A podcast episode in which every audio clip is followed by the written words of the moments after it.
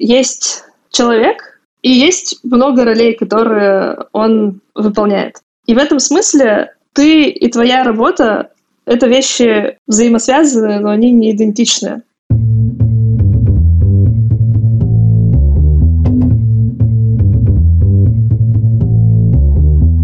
Привет, я Юра Геев, и это сотый выпуск подкаста Make Sense. Вместе с гостями подкаста мы говорим о том, что играет важную роль при создании и развитии продуктов. Люди, идеи, деньги, инструменты и практики. И сегодня мой собеседник Анна Бояркина. Мы поговорим о том, как культура и ценности компании могут справиться с быстрым ростом. Обсудим переход на работу из дома и уроки, которые можно из этого вынести. И еще поговорим о ментальном здоровье, с помощью чего его можно отслеживать и корректировать, как на уровне компании, так и на личном. Когда-то, почти два года назад, мы вместе с Аней записали самый первый выпуск подкаста Make Sense, и он был о том, как строить культуру в рамках компании. Конечно же, мы обсуждали это на примере компании Мира, и если вам любопытно, вы можете прослушать сначала первый эпизод, а потом сотый, и посмотреть, как изменилось видение культуры в мира, как изменилось видение Ани, и в целом, что нового случилось за эти два года. А случилось на самом деле очень много чего. Мира получила несколько раундов инвестиций, выросла со 130 человек до 350. Ну, еще и пандемия случилась. Подкаст выходит при поддержке Product Sense, конференции по менеджменту продуктов. 8 июля мы запускаем серию практических онлайн-конференций под названием Product Sense Stories. За 8 событий мы глубоко погрузимся в фундаментальные темы продукт-менеджмента – это будет происходить при помощи лекций, кейсов и, конечно же, мастер-классов. Первая конференция из серии, на которой будут только доклады, пройдет 8 и 9 июля. На ней выступят спикеры из продуктовых международных компаний, таких как Basecamp, Mira, HubSpot, Badu и других. Участие в первой конференции совершенно бесплатно. Регистрируйтесь по ссылке в описании. Аня, привет! Привет, Юра! Расскажи немного про себя, пожалуйста. Меня зовут Аня, я работаю в компании Мира, которая еще год назад называлась Real Time Board. Я сейчас отвечаю за продукт. Формально должность называется Head of Product. И в целом у меня сейчас есть три большие направления. Один — это Core Experience, второй — Enterprise продукт, третий — это платформа, еще Product Design и Product Operations. Команда распределенная уже стала. У нас есть Product Engineering Office в Перми и в Амстердаме. Ну, в общем и целом, по-прежнему я занимаюсь продуктов, как и пару лет назад, еще больше команды и еще чуть больше стратегий. Просто замечательно. Ты вот упомянула про пару лет назад, и те, кто слушает э, в первый раз, ну и подкаст, и вообще тебя в нашем подкасте, когда-то почти два года назад мы вместе с Аней записали самый первый выпуск Make Sense, и тогда говорили о команде, культуре, ну и, конечно же, компании. В тот момент, по-моему, Real Time Board еще как раз было. И мы решили записать еще один выпуск, юбилейный, сотый. Да, это сотый выпуск. А, и снова вернуться к этой теме, и, конечно же, еще другой, но это отличный способ посмотреть на то, как э, и команда, и продукт выросли за эти два года. Тем более это очень заметно по прессе и прочим-прочим вещам.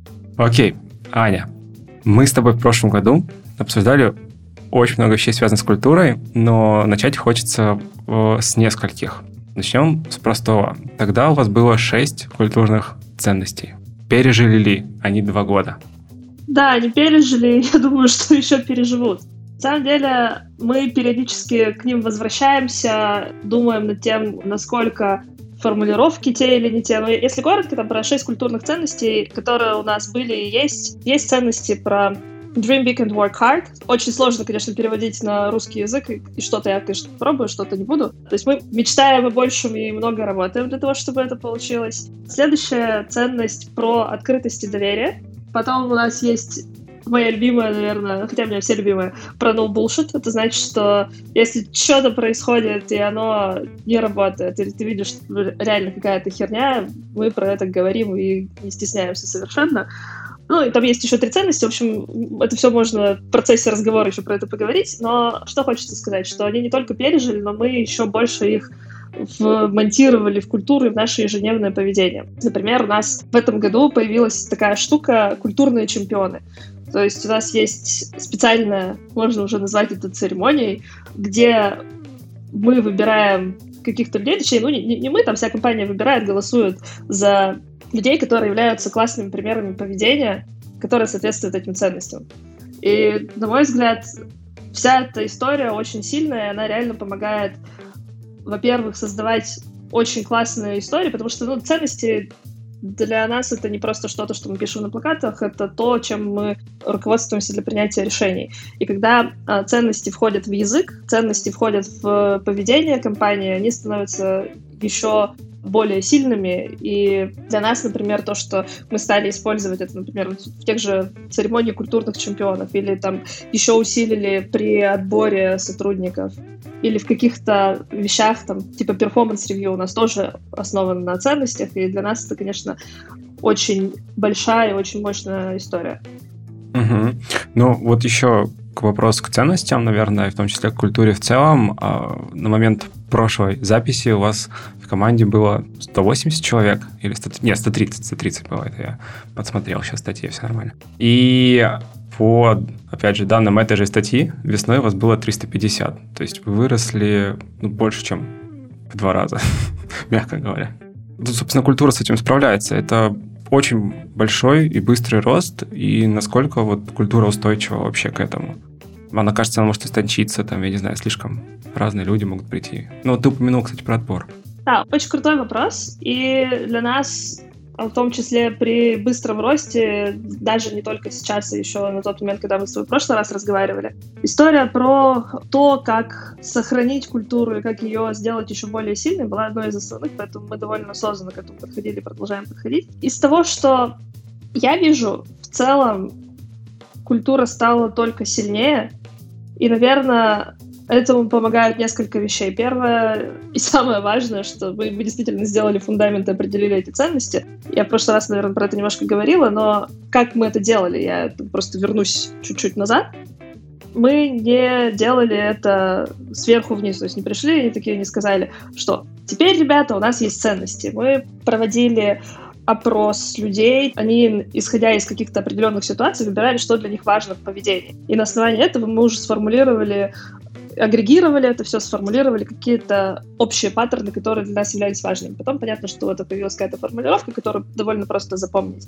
И потом они стали уже жить в разных артефактах, даже в плакатах, в тех же самых блокнотиках, но еще важнее, что в культурном коде, который мы составили, и в каких-то примерах где мы празднуем там, важность этих ценностей в том числе. И для того, чтобы культура, скажем так, не размывалась, мы очень много делаем осознанно. Я не скажу, что это просто, это очень сложно, это очень сложно, потому что когда э, растет не только количество людей, но еще растет офисное и культурное разнообразие. То есть, например, когда мы начинали работать с культурой так осознанно, у нас был офис в Перми, начинался там, был первый человек в Амстердаме, тогда был небольшой офис в Сан-Франциско и несколько человек в Лос-Анджелесе. Сейчас это пять полноценных хабов, Пермь, Амстердам, Сан-Франциско, Лей и Остин куда приходит очень много людей. И масштабируется не только количество офисов, масштабируется количество людей, которые нанимают других людей. Это значит, что у них должны быть все эти инструменты, которые помогают им понять, как работать с культурой. То есть и менеджеров становится больше. А каждый менеджер — это носитель, конечно, каждый человек — носитель культуры, но каждый менеджер — это не только носитель, но еще и защитник этой культуры. И мы сделали довольно много вещей, которые помогают нам, во-первых, понимать, что, да, мы там работаем с ценностями, они такие. То есть первое — это история на входе. У нас есть в процессе отбора, во-первых, культурное интервью.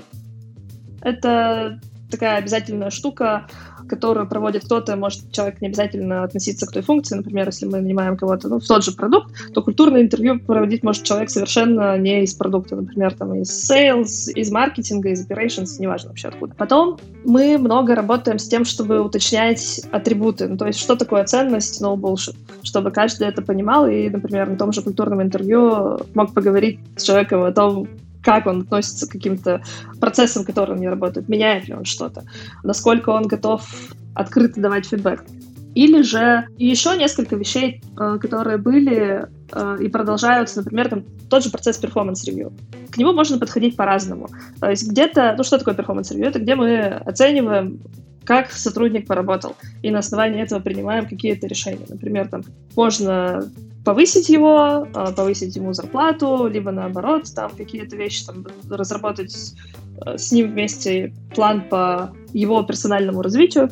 Вот у нас review состоит из двух больших вещей. То есть одна часть это про ожидания и результаты, если там грубо говорить, а вторая часть про поведение. То есть про то, насколько человек проявлял э, те ценности, которые у нас есть. И это тоже помогает очень сформировать ожидания у всех, что, а, вот это важно, это здесь важно. То есть на, performance review будут не только смотреть, насколько я там круто сделал проект, но если я круто сделал проект и при этом делал его там один, был закрытым, там сам фидбэк никому не давал и вообще там по пути дров наломал, то это тоже не будет хорошим перформансом с нашей точки зрения. Ну, то есть получилось так, что вы встроили дополнительные процессы, по сути, на всем таком не знаю, можно ли так назвать, на жизненном цикле человека в компании.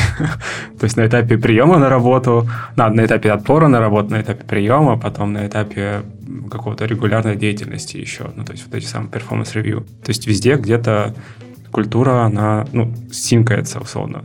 Понимание человека и представление ну да, но компании. Тут, тут еще важный момент, что ты правильно все абсолютно суммировал. Это могло прозвучать так, что мы там к этому обращаемся, то есть, словно мы там отбираем человека, принимаем человека, потом mm-hmm. какой-то performance review проходит, но на самом деле этого очень много и в каждодневной деятельности.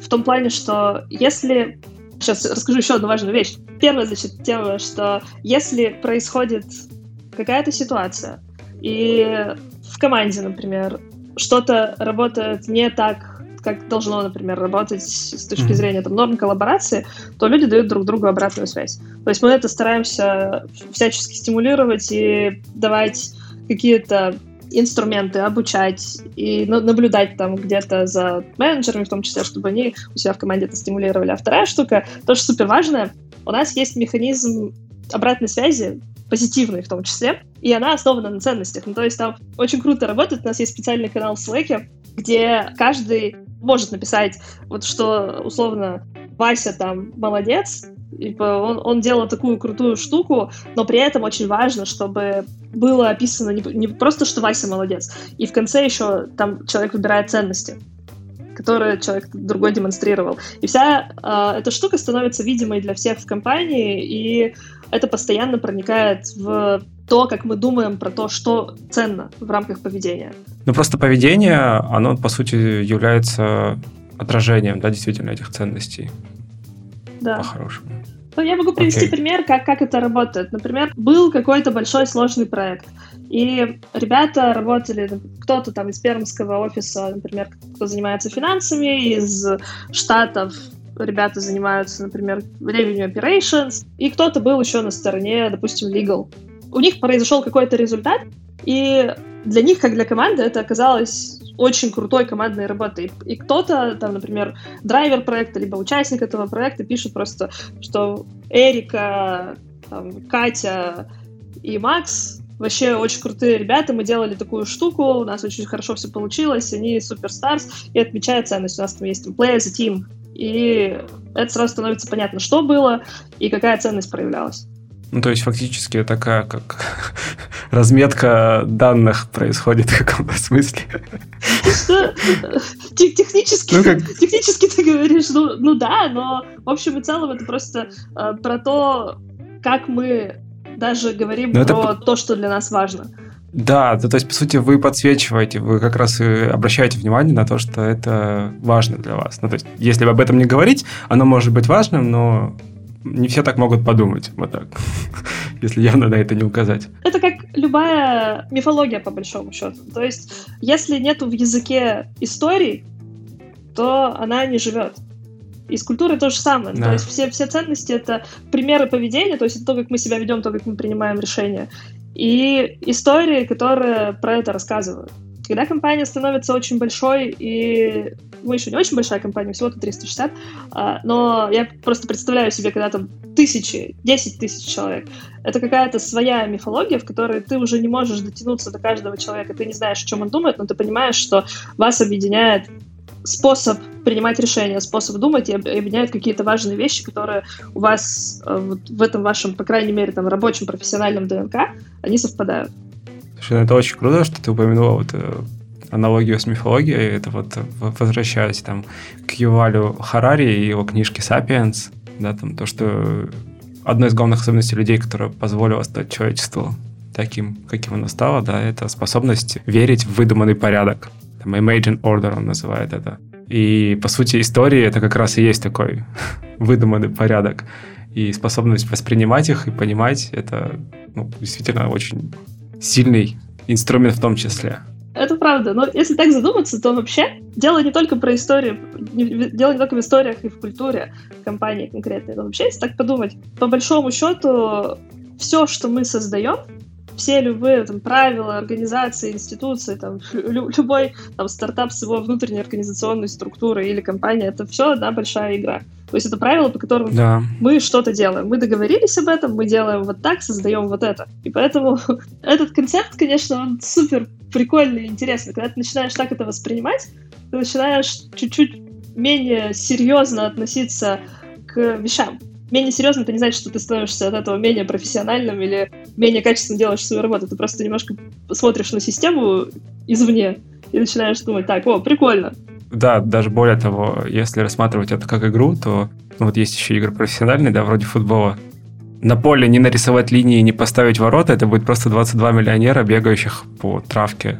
Только появляются линии, правила и судья, то это сразу становится интересным. Так и кажется, тут. И в этом смысле, мысль, которая мне только что пришла в голову, э, я про, про это часто думаю, что по большому счету обладаем возможностью играть в то, что нам нравится.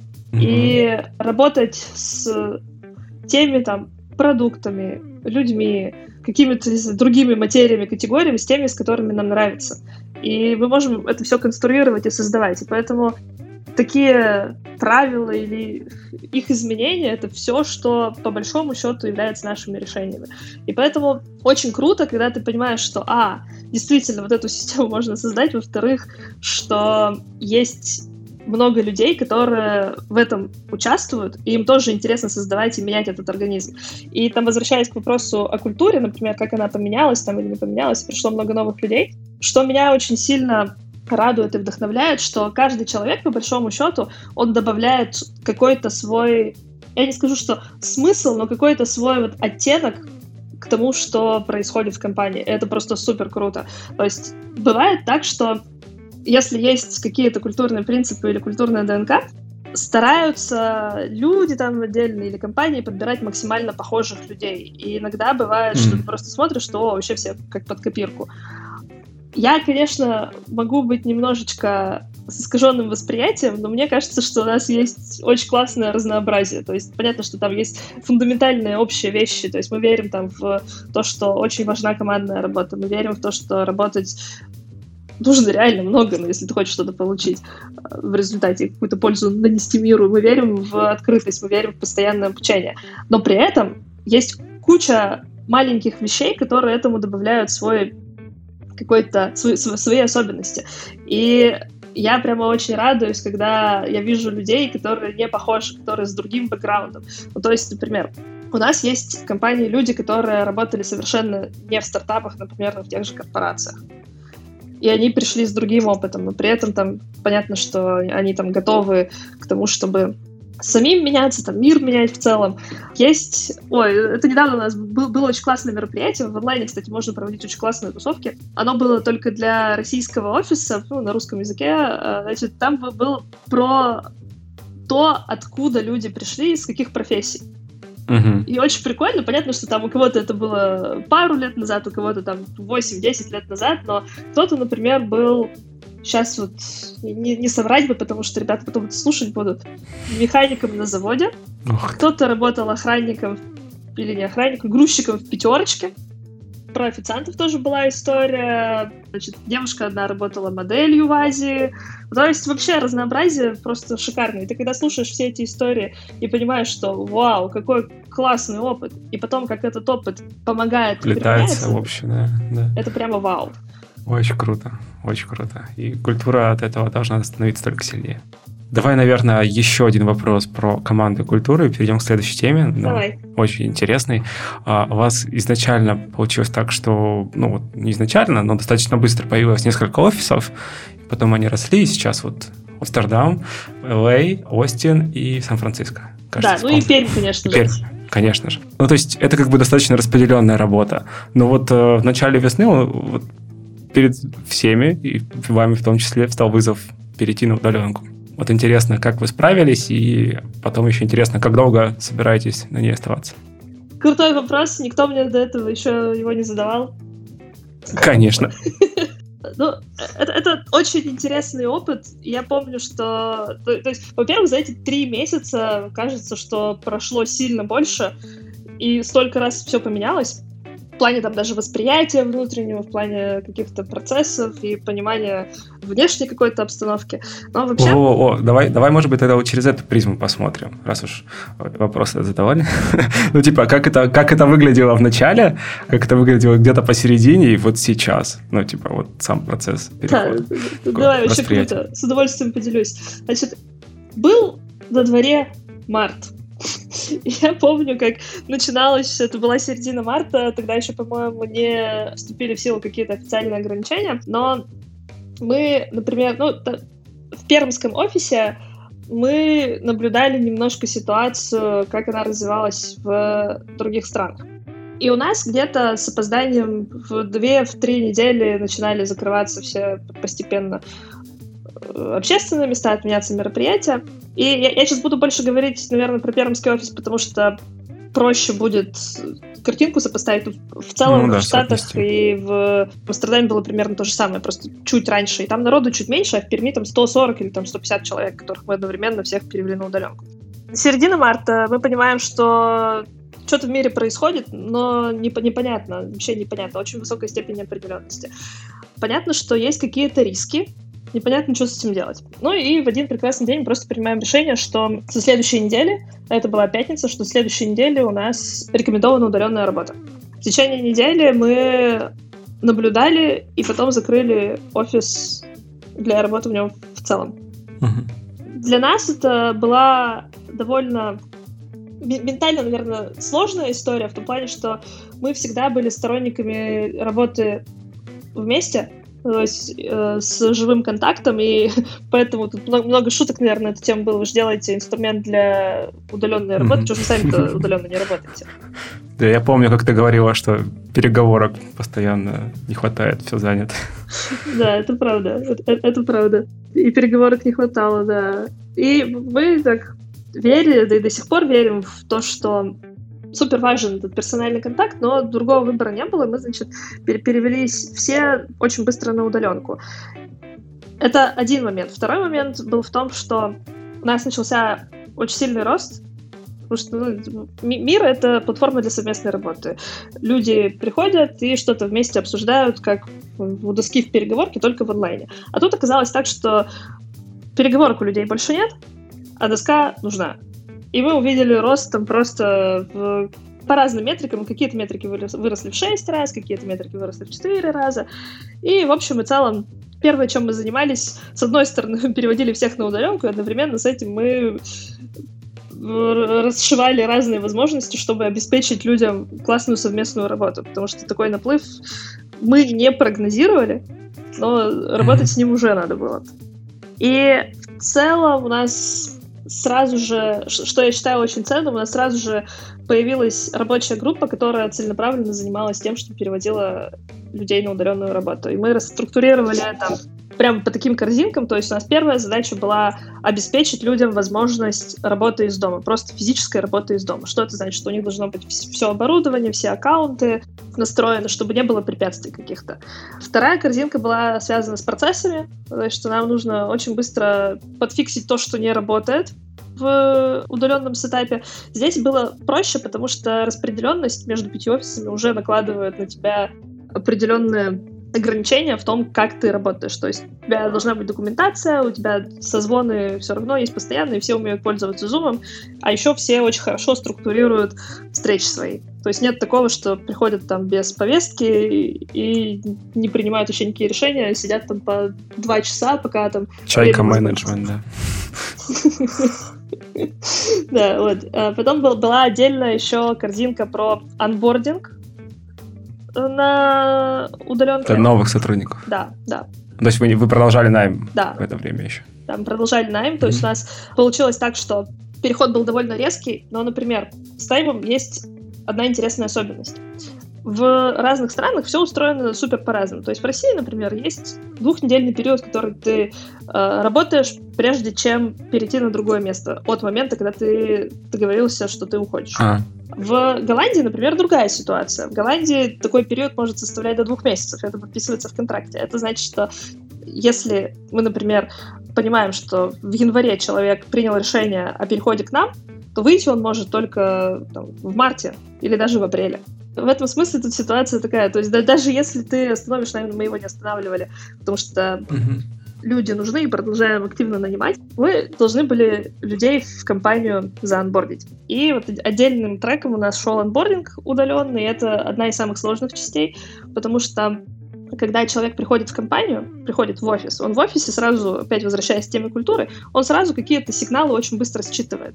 В распределенном формате, точнее, в удаленном формате это сделать очень сложно, потому что у тебя есть по большому счету только Zoom, окошко экрана вот это вот.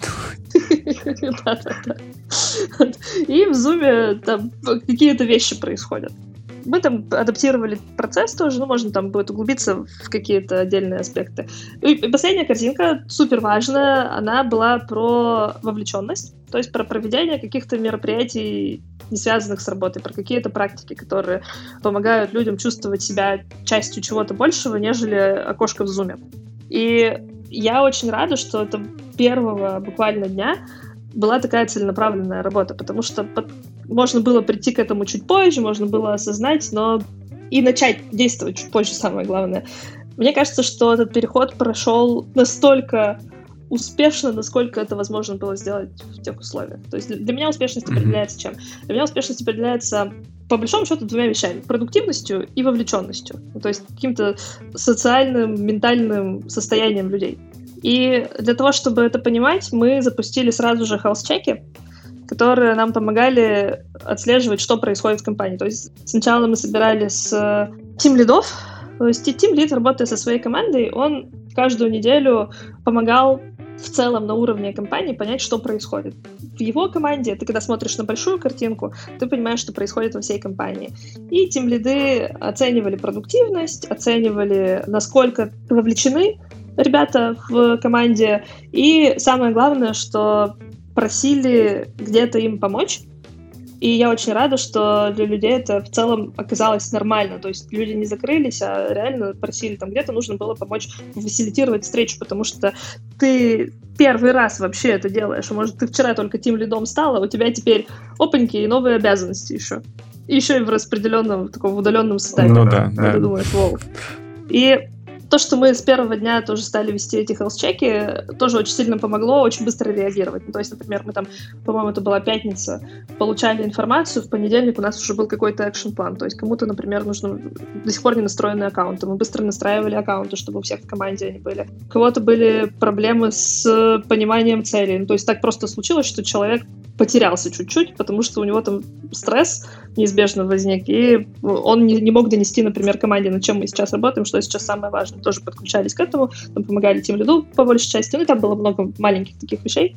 Сейчас это тоже существует, мы это превратили в такие пульс-опросники на уровне всей компании, там три простых вопроса. Насколько человек себя чувствует продуктивным, насколько чувствует себя с точки зрения своего такого ментального, что ли, самочувствия. Mm-hmm. Хорошо. И там открытый вопрос, чем компания может помочь. Очень крутая история, потому что помогает быстро понять... Ну, вот он называется пульс, вот и быстро помогает понять пульс в компании. А открытые вопросы помогают понять, как в целом воспринимается ситуация, какие основные больные области. Любопытно, а сколько процентов его сотрудников заполняет, если он регулярный так? О, слушай, ну вот процентов, наверное, 80. Mm. Круто. Там сила в простоте, то есть у тебя реально mm-hmm. уходит минута, чтобы просто протыкать. Тебе э, ботик в слэке присылает. Раз в неделю это, да? Это раз в две недели сейчас. Ну, то есть э, тут важно понять, э, для себя, там, для своей компании, для конкретной ситуации, какой э, период замеров будет оптимальным. То есть, когда, например, мы только переезжали на удаленку, мы делали раз в неделю, потому что ситуация менялась каждую неделю. То есть, каждую неделю были новые вводные, каждую неделю там что-то в мире происходило, что-то происходило с нагрузкой на сервис. То есть, например, мы очень четко видели, там, если страна, страна уходит в локдаун, как меняется трафик mm, из этой страны. Состояние. Это очень... А, очень... Понял, да. да, да, это очень так интересно тоже было.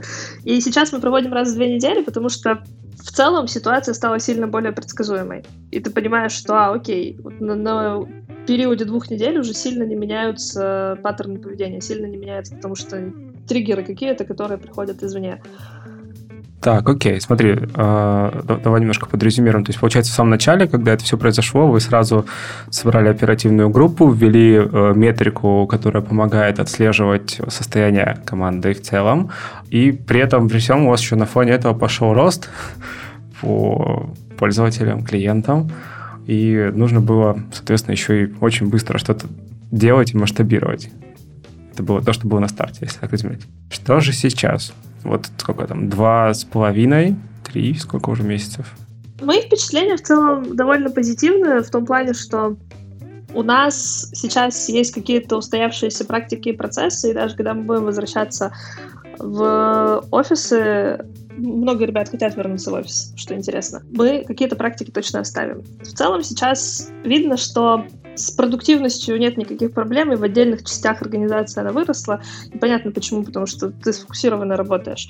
Но есть важная вещь, которая сильно волнует и меня, и любого менеджера в компании. Это выгорание и такое ментальное здоровье происходит, mm-hmm. потому что есть несколько вещей одновременно. То есть сегодняшняя удаленка это не классическая удаленка. Это не та ситуация, когда ты можешь пойти поработать в кафе или уехать в путешествие и сидеть там, работать с пляжа с какого-нибудь. Тут немножко другая ситуация. Это вынужденная удаленная работа, в которой ты по большому счету не выходишь из своих четырех стен. Понятно, что сейчас там ситуация будет немножко меняться, но я не думаю, что очень здорово будет пойти в кафешку поработать. И, и главное, осо- осознанно и ответственно. И поэтому очень беспокоит вопрос о том, как помочь людям не чувствовать перегрузки, а перегрузка возникает из-за того, что, во-первых, из-за того, что очень сильно сузилось количество вообще возможных вещей, которые ты делаешь, ты начинаешь посвящать много времени работе. Вторая вещь, которая произошла, это, конечно, бесконечный зум. То есть это, это, это, мне кажется, все сейчас на себе почувствовали. Это Zoom фатиг. Это даже статья такая была, усталость от зума. Да-да-да. И там даже не одна, я уже видела какие-то заголовки да, это, это, это реально то, что мешает людям. То есть у кого-то звонки в зуме с условных 9 утра до 10 вечера. Ну, то есть такое бывает. И, конечно же, от этого устаешь. Устаешь от постоянной концентрации.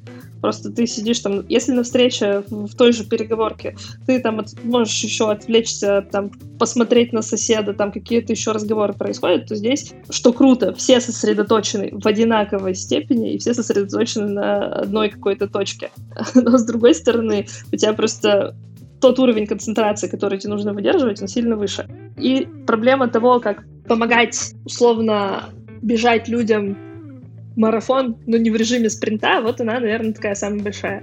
В этом смысле мы там делаем тоже какие-то вещи. Выходные, например, у нас там был недавно общекорпоративный выходной, чтобы просто помочь людям немножко разгрузиться и не упарываться. Понятно, что кто-то там даже в общекорпоративный выходной немножечко какие-то вещи делал, но при этом супер важно, конечно, следить за вот этим своим состоянием, состоянием команды появились от ребят, от самих self-care practices, э, то есть про практики заботы о себе, рекомендации разные, про то, как дышать. А, у нас еще круто, у нас появились удаленные медитации по Zoom, но это уже там прям mm. два с половиной месяца назад, то есть практически сразу появилось. Там йога, какие-то такие вещи, и очень здорово, что ребята сами это все стали организовывать. Эта тема очень э, интересная, mental health, да, то есть сейчас, сейчас мы к ней вернемся, у меня появился вопрос, вот эта вот метрика health, ну не health чеки ваши, да, такие замеры уровня здоровья, они как-то помогают отслеживать вот тоже выгорание или какие-то там напряжения у людей, или это вы как-то по- по-другому смотрите? Здесь есть две вещи важные. Первое, вот этот опросник, это, конечно же, индикатор. Ну, то есть мы его запускали не для того, чтобы просто там какой-то пульс собирать, а именно для того, чтобы отслеживать ощущения у людей продуктивности и своего внутреннего состояния. Угу. И, собственно, вот на эти две метрики-то мы и работали, и работаем. А вторая, не менее важная история, это личная коммуникация. То есть ни в коем случае нельзя ее пропускать. То есть у каждого менеджера есть один на один с своими сотрудниками. Есть командные встречи на которых моя, например, задача сделать так, чтобы все ребята в моей команде, как минимум, они знали, что эта тема не запрещена к обсуждению, что она важна, что это одна из самых важных тем, которую мы сейчас поднимаем. И точно так же у любого менеджера в компании. Мы про эту тему открыто говорили на... У нас там есть разные all hands митинги, мы сейчас их назвали all faces, потому что все в зуме да, тоже маленькая деталь, но она добавляет такого определенного отношения уже более персонального. На этих встречах тоже про это говорили. Отдельно всегда там первый, особенно месяц, кусочек про тему с нашим самочувствием шел прямо каким-то ну, отдельно там 10 минут, например, то есть есть там uh-huh. встреча на час, на 10 минут мы говорим про какие-то вещи, которые можно самим делать, какие-то практики, которые компания может помочь запустить. Ну, то есть твое ментальное самочувствие, так это назовем, оно очень сильно определяет и производительность твою, и ну, удовлетворение тебя как человека от того, что ты делаешь, в том числе, да, если ты условно там устал, перегорел, то радости не будет от того, что ты делаешь. И ты упомянула уже там, да, то есть ребята сами придумывали активности какие-то. Что-то еще, может быть, делали? Ну, делали и продолжаем делать. Там нужно сказать, как, как мы вообще в целом работаем с разными инициативами на уровне компании, если они касаются каких-то э, новых процессов или новых практик. Мы любим запускать пилоты, это как в классическом продукт менеджменте То есть делаешь MVP, смотришь, как это работает, помогает ли это. И мы делали и делаем вещи в нескольких направлениях. То есть есть помощь там менеджеру, чтобы ему помочь с этим работать, потому что на уровне компании можно решать какую-то системную проблему, то есть та же йога, медитация или какие-то тренинги. Вот мы сейчас тоже пилотируем, начали со Штатов в России тоже что-то будем запускать на тему как раз well-being, на тему стресс-менеджмента прежде всего. Причем очень интересно, что вообще эта тема не специфична для удаленки. Просто здесь очень много разом всего появилось, очень много разных новых водных, где нужно себя перестраивать, поэтому уровень стресса чуть выше. Но, в общем и целом, это важные вещи не, не только в период. Ну, независимо, да. Да, да, да. Тут, тут хорошо просто, что стали к этому так осознанно относиться. Ну так вот, на уровне компании те же практики стресс-менеджмента, потом что мы еще делали? А у нас появились разные комьюнитис, такие небольшие, в которых ребята могут что-то обсуждать. То есть у нас там было комьюнити в Slack, где люди свои воркауты неудивительно выкладывали. То есть первое время было очень важно, и очень важно получать вот эту поддержку, постоянную мотивацию. Есть отдельные встречи, например, там в разных хабах есть свои маленькие, назовем, вот у нас в Амстердаме, например, есть такой звонок, он называется Better Together, где ребята просто собираются, приходят, такое социальное общение. Ну и плюс все события неформальные, они тоже нацелены не просто на то, чтобы вместе там потусить, они как раз нацелены на вовлеченность, на то, чтобы люди себя продолжали чувствовать командой в широком смысле, то есть там в плане ценностей. И я, честно говоря, никогда не думала, что посиделки в зуме могут быть такими душевными. И реально быть осмысленными и очень такими полезными и правильными и очень вдохновляющими. Слушай, интересная мысль, э, она прозвучала так мельком. Ну, то, что все эти вещи, они универсальны по природе своей, просто раньше им не уделялось достаточно внимания, ну, потому что, в принципе, совместная работа в офисе, ну, то есть э, она сглаживает очень многое. И, помог... ну, и людям проще, и компании проще. А сейчас, когда эти вещи ну, в каком-то смысле оголились, то и проработав над ними, ты, по сути, ну, не только удаленную работу прокачаешь, но и потом, в принципе, классическую, офисную тоже в том числе. Расскажи, как ты работаешь со своим mental health, если это не секрет. Слушай, ни, ни, никакого секрета нет. Я бы разделила несколько вещей. Я не сказала бы, что я там какой-то супер продвинутый человек в работе со своим mental health, и я знаю, что есть куча других ребят, которые делают это сильно лучше, типа там того же Димы Мацкевича, и, и он вообще красавчик и молодец. У меня все не так системно, но есть вещи, которые мне помогают реально чувствовать себя и продуктивно, и очень бодрым. То есть мы сейчас с тобой разговариваем, у меня нет, например, ощущения, что я там устала от зума или непродуктивно могу работать. Я сделала несколько вещей. То есть первое, у меня есть расписание. Я человек, который не очень любит расписание, но у меня есть расписание. Я встаю обычно в 7 утра, и день у меня начинается с тренировки, потом с небольшой прогулки. Это очень сильно заряжает и помогает настроить себя на день.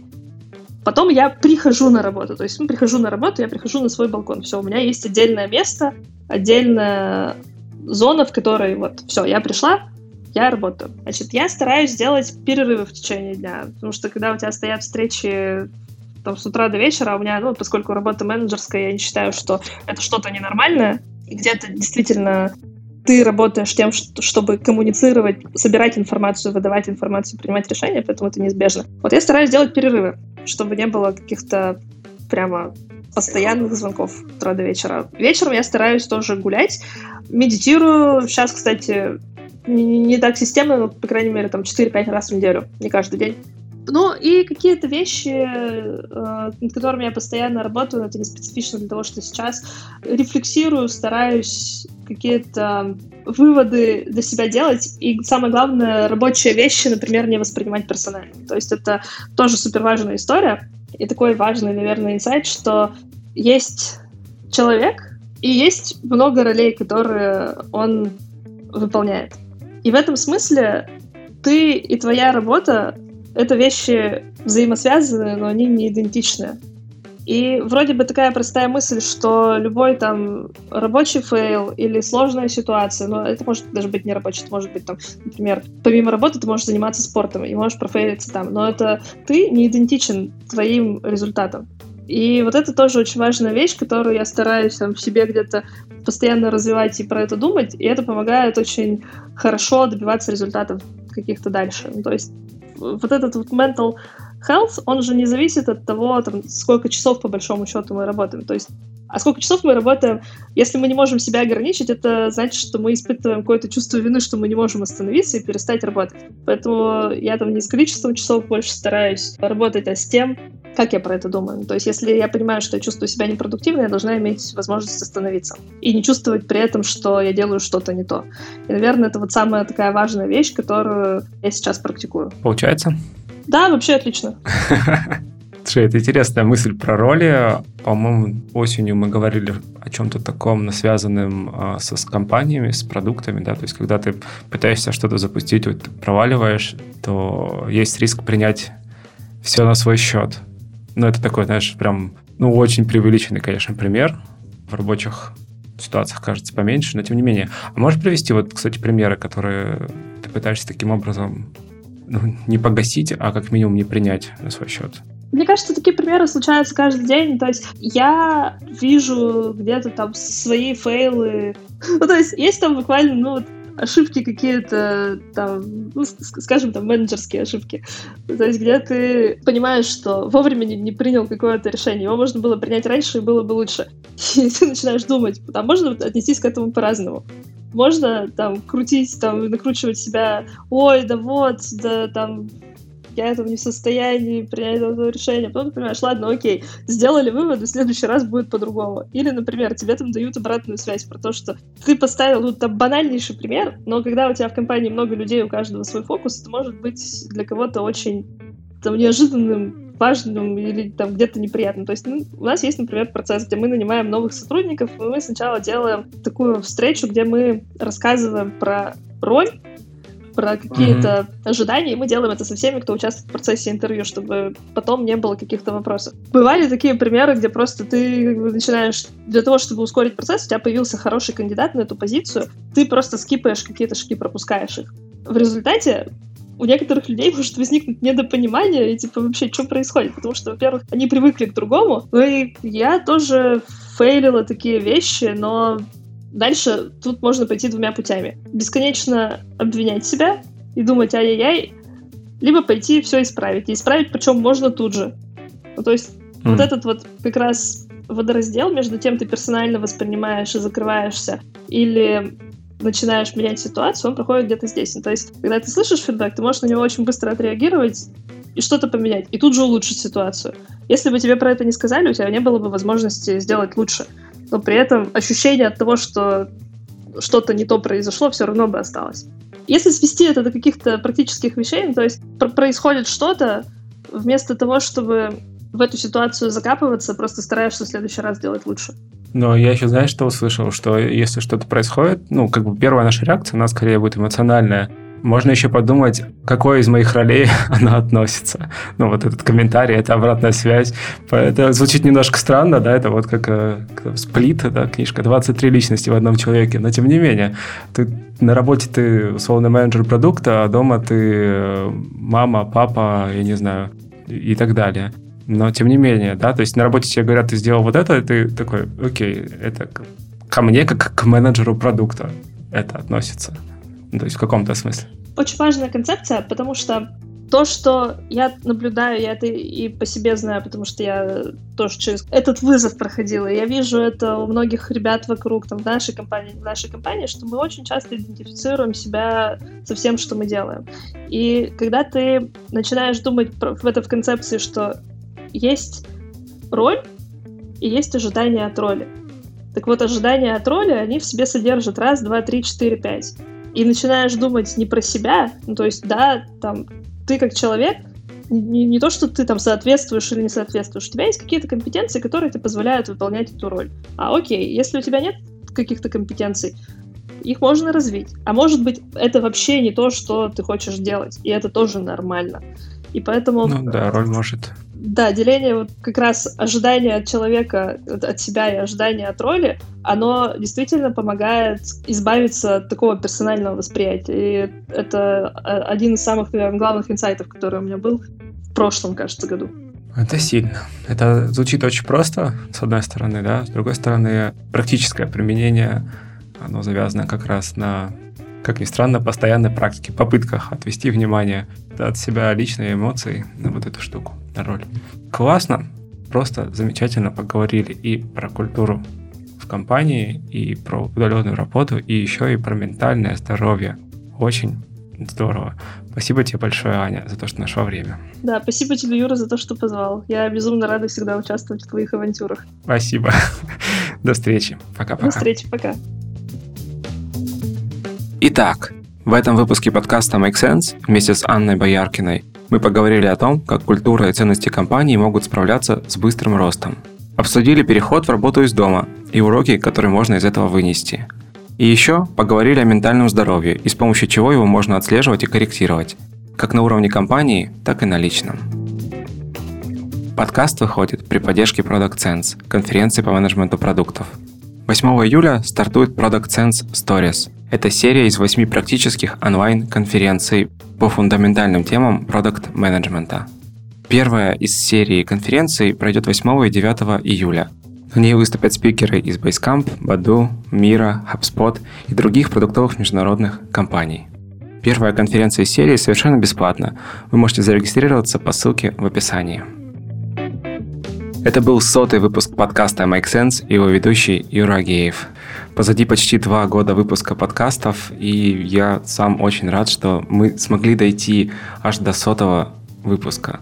Это просто очень круто, и если есть те люди, которые прослушали все 100 выпусков, просто напишите в чатик, что вы существуете, будет очень приятно. Если нет, то, может быть, кто-то дослушает от сотого до двухсотого эпизода.